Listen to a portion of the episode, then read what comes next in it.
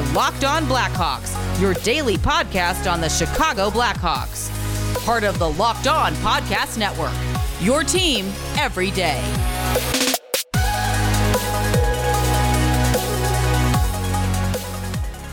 Welcome to a special crossover edition of Locked On Blackhawks and Locked On Blues. Just quickly wanted to thank everyone for making the show your first listen here to start off your day. And also wanted to remind everyone that you can listen to Locked On Blues or Locked On Blackhawks for free wherever you get your podcasts. You can also watch the video version of each episode free of charge on YouTube as well. I'm your host, Jack Bushman, joined today by Josh Hyman from Locked On Blues as we have yet another Central Division crossover ahead of the 2022 2023 regular season. Josh, thank you so much for taking the time to join me today, man. Really appreciate it. How you doing this afternoon and how you feeling as we start to close in on the regular season here, brother? Oh, I'm doing well. I'm so excited for for hockey to start. Um, as much as I love baseball, you know, it's it's it's always tough when baseball is the only sport going. It's not as exciting. Football's been good, but but hockey's my true love. I'm so so excited to get the season going. It's going to be an exciting one yeah, I'm, I'm really stoked. And hey, this month of October is going to be extra exciting for you as the Cardinals look like they're going to be making a run potentially in uh, the playoffs, while my Chicago Cubs have been eliminated since basically the day the season started. So October should make for a pretty fun month yep. for you. But yep. yeah, man, Pujols chasing 700 too. It's it's it's great stuff. It's got me watching Cardinals games, and I'm like looking in the mirror, wondering who I am. But I, I want to see Albert Pujols get that record. In all honesty, I mean, how cool would that be for for him to hit 700 and back with the Cardinals, of course. Like it's just such a storybook ending that even a Cubs fan is watching from afar. But as you mentioned, I'm definitely super stoked for hockey season as well. Hockey's my baby. And um, man, we're, we're just a couple of weeks away here. Preseason games, there's actually a game between the Blackhawks and the Blues not too far away. So, yes, yeah, man, the, the grind is about to start here. Um, but Josh, between our two teams, it's uh, probably going to be a tale of two very different seasons with the Blackhawks looking at the bigger picture ahead and embarking on a real rebuild this time, while the St. Louis Blues, of course, are gearing up for another run towards the Stanley Cup playoffs. Uh, for segment one here, we can start by talking about the St. Louis Blues and an outlook on this upcoming season. And then for segment two, can flip it over to you and uh, we'll wrap things up with a little fun segment three. But the first question I have for you today, Josh, is what do you make of the St. Louis Blues offseason? Because from afar, at least, looks like they didn't make a whole lot of major moves. You know, they traded Ville Husso, uh, lose David Perron. Um, they they added a couple of depth pieces. They added Thomas Greiss. Uh, overall, are, are you happy with this offseason? Are you uh, upset that maybe more didn't happen? How do you kind of break it all down? Yeah, I'd say overall I'm happy with the offseason. I think the Blues are relying a lot on in-house growth from guys, especially like Robert Thomas and Jordan Kyrou, giving out those big extensions, which I'm thrilled about. Um, kind of a transitional year for the Blues in the sense that they're going to be right up against the cap next season, and they don't have a ton of players side. So I think the team's going to look very different next season than it does this season. Um, but that doesn't mean that this season is sort of like they're punting it away. I think they have a very competitive roster. I think they did a really good job of shoring up that bottom six, which was something that was a little, little bit of a, a carousel last year. They didn't have a true identity on that fourth line, sometimes the third line as well. And that's one of the the needs that they addressed with smaller moves, bringing in guys like Josh Leivo, Noel Acciari, uh, Martin Frk. You know, uh, so it's going to be a competitive bottom six, which I'm excited about. Um, they re-signed Nick Leddy for a couple years, which it is what it is. You know, he's a solid defenseman. He's nothing special, um, but he, he fills out the top four. But what I'm most excited about is to see the growth from the guys that we already know. You know what they're capable of. Jordan Kyrou, Robert Thomas, Ivan Barbashev had a huge 20 plus goal season last year. I'm looking forward to seeing if he can build on that. Um, it's going to be a fun year. You know, similar roster to last season, minus David Perron uh, and minus Ville Husso. But you know, the Blues were two wins away from from taking down the Colorado Avalanche, and if Binnington stayed healthy, I've maintained that they could have done it if the chips fell in the right direction. So I'm looking forward to seeing them build off of that, come into the season with a bit of a chip on their shoulder and contend for the top spot in the Central. Yeah, the Blues gave the Colorado Avalanche as good of a run as anybody did. I mean, they were you know, seconds away from forcing overtime in that game six. And who knows how the rest oh. of the series goes. But uh, one thing you did reference is that this team could potentially look different come this time next year. And one thing I noticed when I was looking at uh, the Blues cap friendly is not only will be well Vladimir Tarasenko. This is the final year of his contract, but it's also the final year of Captain Ryan O'Reilly's current deal. And I wanted to ask you about about that a little bit. Like, do you expect Factor to be back in St. Louis next year? They have a lot of money given out long term, like especially with Robert Thomas mm-hmm. and Jordan Kyrou's deals kicking in next year. Is there going to be enough room for Ryan O'Reilly? What's kind of your thoughts on that? Yeah, it's funny. I think I've talked about this on every single crossover I've done. I'm going to try to phrase it a little differently so my so my listeners don't hear me say the exact same things, but it's definitely a thought that's come through my mind and the way that I look at it, I'm going to try I'm, I'm going to lay it out objectively. Ryan O'Reilly is getting up there in age a little bit. He has shown a little bit of regression, but he is still a tremendous player. He's making seven and a half million. I would expect he'd want around the same, if not maybe a little bit of a pay cut. But the the big thing to me and the thing that I have to keep reminding myself and sort of trying to mentally prepare is the last two Blues captains, Blues fans have convinced themselves that they're coming back. Dave, uh, David Backes and Alex Pietrangelo, no way they'd let them walk. No way they would leave. They just got named captain, similar to Ryan O'Reilly. And then offseason comes around, both of them leave. I'm not saying I think it's going to happen, but I think it's more likely than a lot of people think in the sense that, oh, there's no way. You know, O'Reilly came in and won a Stanley Cup, Selke, Conn Smythe, all that stuff. He racked up the hardware in that cup run year. And he is probably maybe the best thing to happen to the Blues in, in the modern era in the sense that I think he really propelled them to win a cup. I mean, he look, he, he tied a record set by Wayne Gretzky scoring in five consecutive Stanley Cup final games. Like the Blues do not win that cup without him. Um, tremendous, tremendous move. Best trade in m- my Blues fandom history by far. But they have 13 players signed for this next season, and they're already close to $70 million with those 13 players. So that is at minimum nine more players they need to bring in with $20 million of cap space. And if you're given close to half of that cap space to Ryan O'Reilly, you're making it really difficult. Do I want it to happen more than anything? I want Ryan O'Reilly to retire a member of the St. Louis Blues. But just looking at the roster, looking at cap friendly, unless some other dominoes fall, I'm not sure how realistic it is. Then again, you know, Doug Armstrong's a wizard.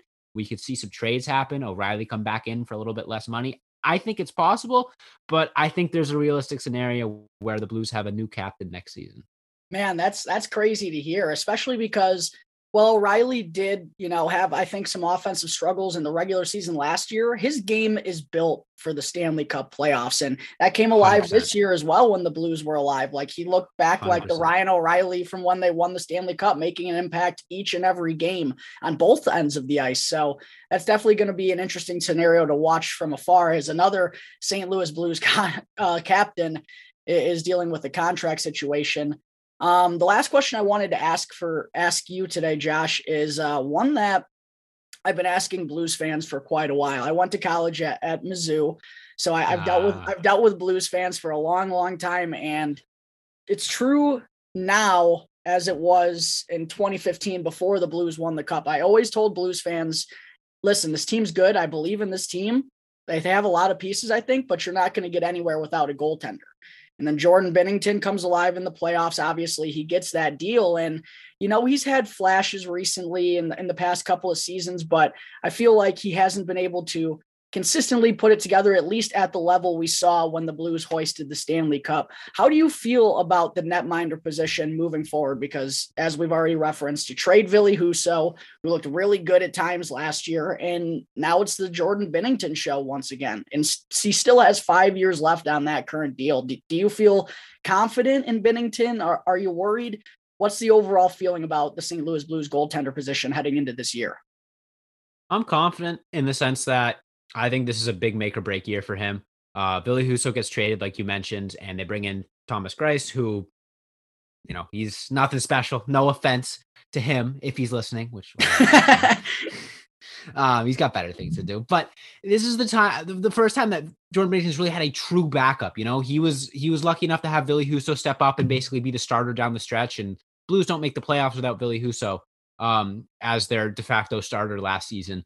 Uh, and Jordan Binnington had that safety net, and he doesn't have that anymore. You know, if if if he struggles again and they need to turn to Thomas Greiss for more than like 30 games, you know, 35, 40 games, they're not going to make the playoffs. In my in my honest opinion, I don't think that Thomas Greiss is a goalie that is capable of, you know, winning enough games like that because he's brought in as a backup. But the other thing that I think a lot of people didn't notice is how good Jordan Binnington was in that Colorado series before he got injured. I had not seen Jordan Binnington play that good of hockey since the Stanley Cup finals or just that entire playoff run in general. He finally looked like he had gotten back to that level.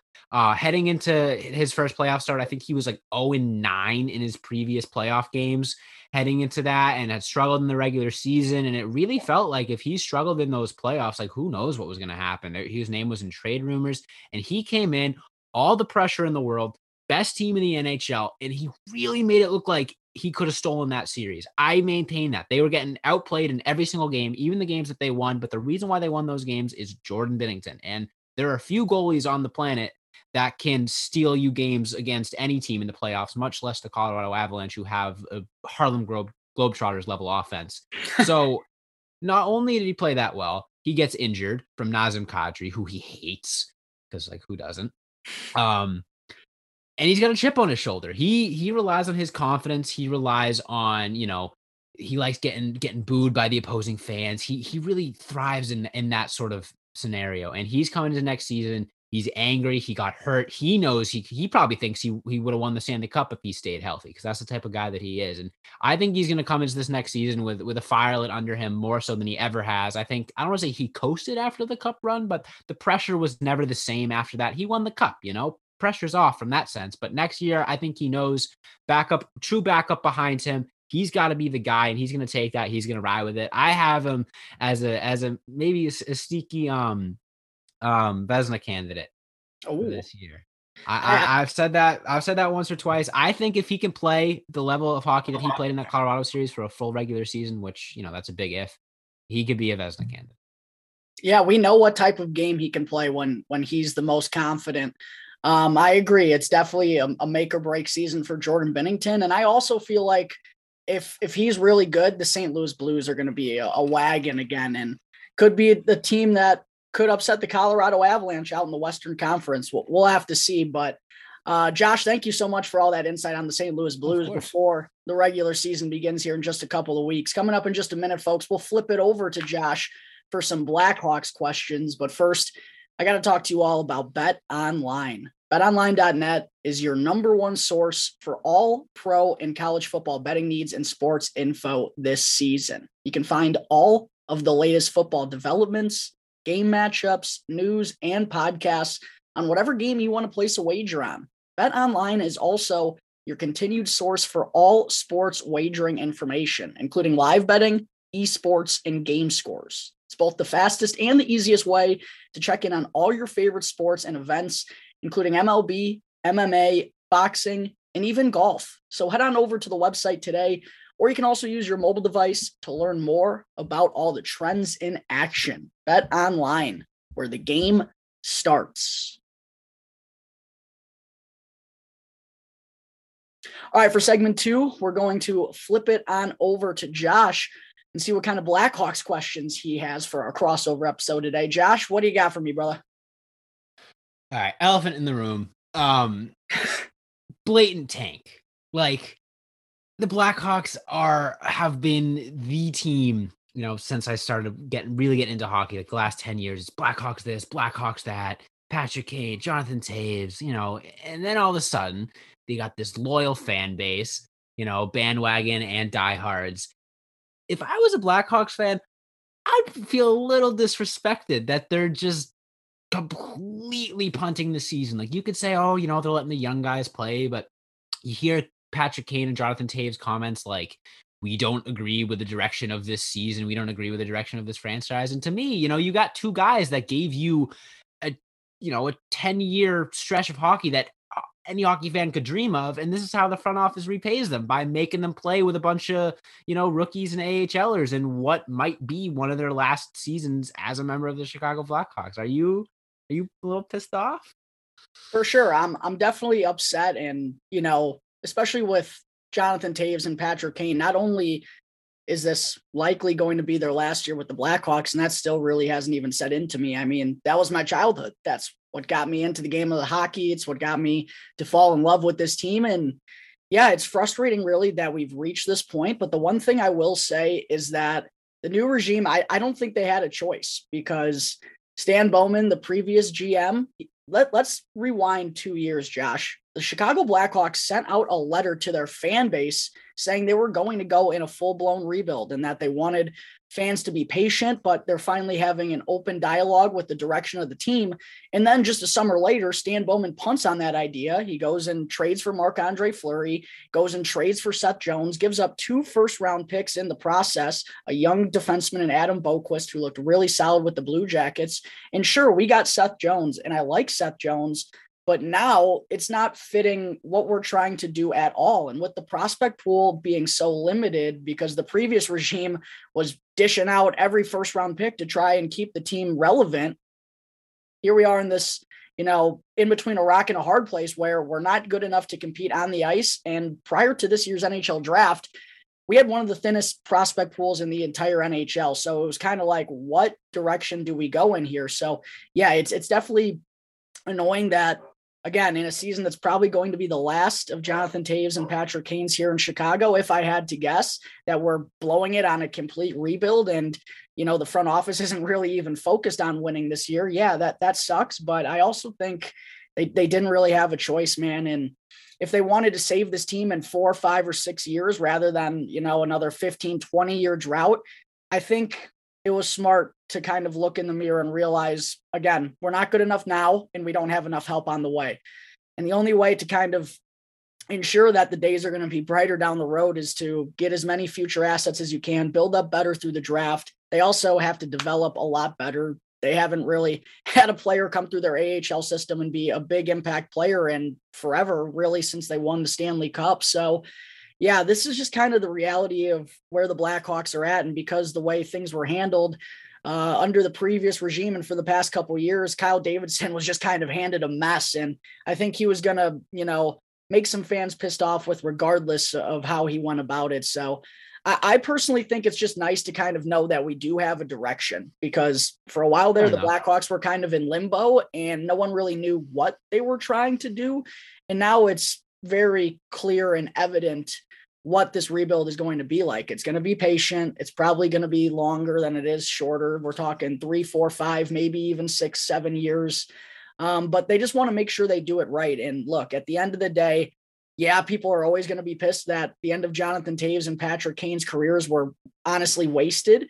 But if the Blackhawks can open up that competitive window again in five, five, six years, and they're true contenders for you know, a handful of seasons moving forward, then Kyle Davidson accomplished his job. And that's, you know, really all we can ask for. But I'm not gonna lie, dude, it's it's frustrating knowing that, yeah, the last Stanley Cup that I'm gonna see Patrick Kane host in a Blackhawk sweater, it's gonna it was in 2015. Yeah, yeah, that's you know that's good. So I feel honestly, you you've almost convinced me a little bit more to be less less angry with the front office, and that kind of leads into my next question. Uh, part of the reason why it kind of makes me angry is because as much as I hate the Blackhawks, I want them to be good because what's more fun than the Blues and Blackhawks rivalry? It's what got me into Blues hockey. That that playoff series during Tarasenko's rookie year, where I think the Blackhawks won in six, but Tarasenko scored seven goals in those six games, and oh, it's just so fun. So my question to you is, what is your favorite moment from the Blues Blackhawks rivalry of the of the last decade? And that's a really hard question and I'm sending it to you first because I don't even know if I know my answer. That's that's a damn good question. The first two that man, I have three that come to mind. Number one is going to be that series you referenced, Jonathan Toews Game Five overtime winner to put the Blackhawks back ahead three to two, going back to Chicago where they close it out in Game Six. That was like a vintage moment that I'll remember forever. Um, the the terrible Blackhawks fan in me. the second thing that came to my head, I'm so sorry for this, uh, was Brent Seabrook hitting David Backes. sorry, it was a dirty hit, 100% dirty hit, but it sent oh, a message. Wakey and, wakey afterwards. Oh, oh, Duncan Keith hitting him with the wakey wakey. Like, gross. Oh gosh, I know. I gross. know. Blues fans flame me for that one, but that's a moment that I'll I'll never forget forever. Uh, and hey, because Brent Seabrook took that penalty, that's when Tarasenko scored that goal with like two seconds left and the Blues won in overtime. So you had that enough. moment, but we we went on to win the series. The other one, uh, I've been to Enterprise. Is it Enterprise? Yeah, it used to be Scottrade. Now it's Enterprise, right? Yep. Yeah. Uh three, four years ago, Jonathan Toews uh, had a hat trick, overtime winner. And I was like surrounded by Blues fans, and I threw my hat onto the ice. I was sitting in the 100 level. So that was the first hat Hmm. trick I ever got to see live. Overtime winner as well. Um, yeah, lots of good memories in this series. And I, I completely agree. Like, I actually I, I have no hatred for the St. Louis Blues. I hate losing to them. I'm probably not going to root for y'all to win the Stanley Cup, but I don't hate the St. Louis Blues for sure. And I enjoy this rivalry a lot when both teams Yeah. are good because I mean the Blues have just been slacking the Blackhawks for three or four years now, and I gotta tuck my Very tail between my leg. It's been pretty brutal, if I'm being honest. All right, so my my I figured it out. I'm, I remember. It's pretty obvious looking back at it. So 2016, Game Seven, Troy Brouwer, baby, he swings and misses at the first one. That moment was in slow mo when it happened in real time. Rebounds just sitting there. I could have scored it. He swings and misses on the first one, and then he puts the second one in. But that's not even my favorite moment. My favorite moment is when Brent Seabrook fired it from the point, off one post, off the other, No, and out. And it's just like I could feel the anguish of Blackhawks fans. Like you said, the the the evil Blackhawks fan. It wasn't the go ahead goal that made Blues fans happy. It was the double post that made Blackhawks fans sad. It was just like they finally slayed the demon, and they didn't go on to win the cup that year, but. That was that was my Stanley Cup at the time. Game seven over the Blackhawks in epic fashion. You know, it was a tie game until the final moments. Oh my god, it was so fun. I that like that's up there with some of the games from the the Stanley Cup run that the Blues went on, just because like it was so so vilifying. It was like finally these stupid Blackhawks lost, and they did it in hilarious fashion. They hit two posts. Oh, it's great. Every once in a while, I'll I'll reference, I'll meme that double post thing because it's it's just so it's so great. you mean the the OG double doink? Yeah, the double doink. Uh, what's that? Oh man, that was that was a real heartbreaker. I was actually at Game Six of that series at the UC when the Hawks Ooh. forced seven. The last playoff victory the Chicago Blackhawks have, by the way. Lucky enough to be in attendance. It's been six Wow. years, six years since they won a postseason game. They got swept in. They got swept in 2017 by Nashville, and the only other time they made the playoffs was the COVID bubble when they beat Edmonton. Huh. I guess they did technically defeat Vegas in one game before getting eliminated, but they shouldn't have even been in the postseason anyway. They were the 23 seed or whatever it was because 24 teams made the playoffs. But yes, last true playoff victory for the Blackhawks was game six, No 2016 kidding. against the Blues. It has been a rough ride ever since then, bro. Let me tell you. No kidding. All right, you ready to get into our third and final segment for Yes, crossover today? For sure. So, um, for those listening, what me and Josh are going to be doing right now is I'm going to be asking Josh. Well, I guess I could just ask you, buddy. I don't have to tell the folks; I can just tune in. But That's um, true. That's true. I wanted to ask you what in your mind, honestly and realistically, would make this a successful season for the St. Louis Blues? Is it Stanley Cup or bust? Is it winning a playoff series, reaching the Western Conference final? Could also just be certain players taking that next step. As you mentioned, Robert Thomas and Jordan Kyrou are kind of the new group of the Blues. What what do you think would be a successful season for St. Louis in your mind? And what couple of things do the Blues need to do in order for that to be accomplished? Yeah, I think there's a short term and a long term answer there. Uh, I think short term, it's just putting up a good playoff run. You know, it, it's it's all it's tough when you're in the same division as the Colorado Avalanche. Like you could be the second best team in the NHL. You can have a 110 point season like the Blues did last year. Uh, and if you run into the Colorado Avalanche, it's just like you know you, you happen to catch what is what is going to, in my mind, be the next dynasty of the NHL. I I have them. I predict them to go back to back this this upcoming year. They're just so darn good. So like I can't say Stanley Cup or bust. Do I think the Blues could win a Stanley Cup? Absolutely. You know, if if if they get lucky, because every team's got to get lucky to win the Stanley Cup. Maybe Colorado goes out early. Maybe they maybe Jordan Binnington stays healthy and steals the series against Colorado, or heck, maybe the Blues just get that much better and beat Colorado. But realistically, you know, it's tough with a team like that in your division. I think a deep playoff run is something that the Blues should be proud of. Uh, but in terms of long term, it's Jordan Kyrou and Robert Thomas showing that they can be the face of this team moving forward. Uh, they got big, big contracts. Both of them are going to be signed until the 2030s, which I can't even conceive of looking at a calendar and seeing 2030. But if they come out next year and are the best two players on the team, which they're getting paid like they should be the best two players on the team, uh, I'm going to be so excited for this team moving forward. You know, it's it's not that I don't love this current core, but having a new core and also not having to really rebuild too much for it is very exciting. And few teams get to experience that. And if uh, even you know, like the Blackhawks, they were the best team in the NHL for a while, and now they're probably going to be maybe the worst team in the NHL.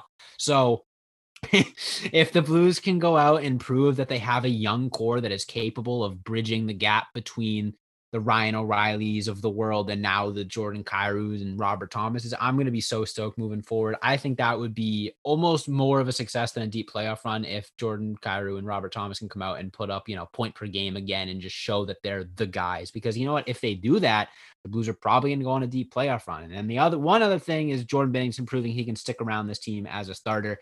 Because I think if those two things happen, if Thomas and Kyrou take over as the guys for this team and Jordan Binnington has a full season of of being a, a starting caliber goalie, which isn't even that much to ask. You know, he could be elite or he could just be pretty good, and that'll be enough to to make the Blues have a really really successful season.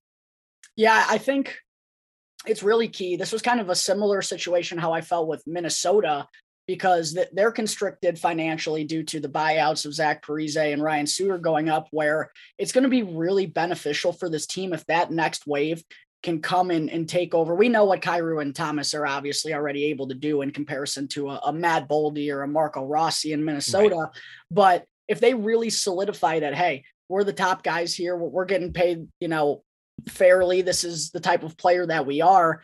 Um, I think that's just going to be so much easier for St. Louis to kind of accept the reality moving forward, potentially losing Ryan O'Reilly. I think it's going to be able it's going to lead to blues fans in the organization it's going to soften the blow a little bit and not feel as bad if you can really believe these two guys are, are it in the faces of the franchise in the future. Yep, absolutely. You couldn't have explained it better. It could be a, a tumultuous offseason, but it could also be in this exciting in the sense that the, the keys are getting handed to a, a different group of players. You know, the Blues do a pretty thin prospect pool as well, but they got a couple guys that I'm excited about. You know, Jake Neighbors, um, Zach Bolduc, uh, Jimmy Snuggerud, who they just drafted this year. They got some exciting guys that I think would would fit the timeline as well. So, like I said, it, it's it's a short and a long term goal for this upcoming season. And if if one of the two happens, I'm thrilled. But I think two, I think both of those those goals might might uh fulfill themselves this season. So I'm excited for that. Yeah, it's gonna be uh, a whole whole lot more fun for your storylines this year than it is going to be for the Blackhawks because yes. yeah, what do you got? In terms of what I the would, number one pick is that your goal? yes, that would be lovely. Connor Bedard being a Blackhawk next summer would be step number one. No. But I know, no. honestly, if, if the Blackhawks if they win that lottery, I'm for uh, probably if they get top three, I'm going to Nashville for sure. I mean, give give me an excuse to go to Nashville for a week. I don't want to have to root against Connor Bedard. Like oh. It. Oh, Blues fans are gonna be so salty if he becomes a Blackhawk. I'm looking forward to that day. Um, but for the Blackhawks, it's kind of funny because they're in this really weird in between right now where um a lot of their NHL roster, the majority of them honestly are probably not going to be part of this rebuild moving forward. There's a couple of young guys who are ready to, you know, be NHLers and will be rounding out the lineup, sure. but for the most part, the next core wave for Chicago is, you know, either playing junior hockey or college hockey or down in the minors with the Rockford Ice Hogs. So middle school, I, yeah. True. Yeah. Yeah. He's at his graduation right now. Um, but I think the biggest thing for the Blackhawks in terms of what a successful season would be is that they have some guys, as I mentioned, who are ready to step onto the scene. A Lukas Reichel, who was a first round pick in 2020, Alex Vlasic, a big defenseman, Alec Regula. They have a couple guys who are ready to step onto the scene. And if they can become full-time NHLers and just be regulars in the lineup this season, I think that's a win for the Blackhawks, considering how they're they're looking about things in the future. If they can have more confidence in this first wave of guys that are coming through up to the NHL, uh, I, I think that's going to be a good start for where they're trying to head. But I also think, you know, a successful season this year would be how the Rockford Ice Hogs do. Keeping an eye on these prospects. It's wow. something. It's it's sad. It's sad. This is where we're at. Down bad. This is where this is where we're at, bud. But for Rockford in particular, it's interesting because it's a really close group of guys. They were one of the youngest teams in the AHL last year and managed to qualify for the Calder Cup playoffs. And a lot of that group is familiar with each other and they're going to be coming up together and they're obviously establishing that chemistry already. So I think if those guys click again and you know they can make the AHL playoffs, that's something to look forward to. But it, like I said, it's just kind of weird because for the Blackhawks, other than you know solidifying a high pick in the 2023 NHL draft, what a lot of these guys do on their NHL roster won't really matter. As sad as that is to say, so um, yeah, that's probably what I'd look at for a successful season. The other thing is how Luke Richardson is going to come in and make an impact. Under Jeremy Colliton, the previous head coach, it was honestly just a nightmare, especially the defensive system that they ran. It was a man to man structure that he had had success with when he was coaching over in Sweden. It was never good for the Blackhawks, always on the wrong side of shots on goal, the analytics. There'd be like, I swear to God, three or four games a year where it seemed like they were in the positive.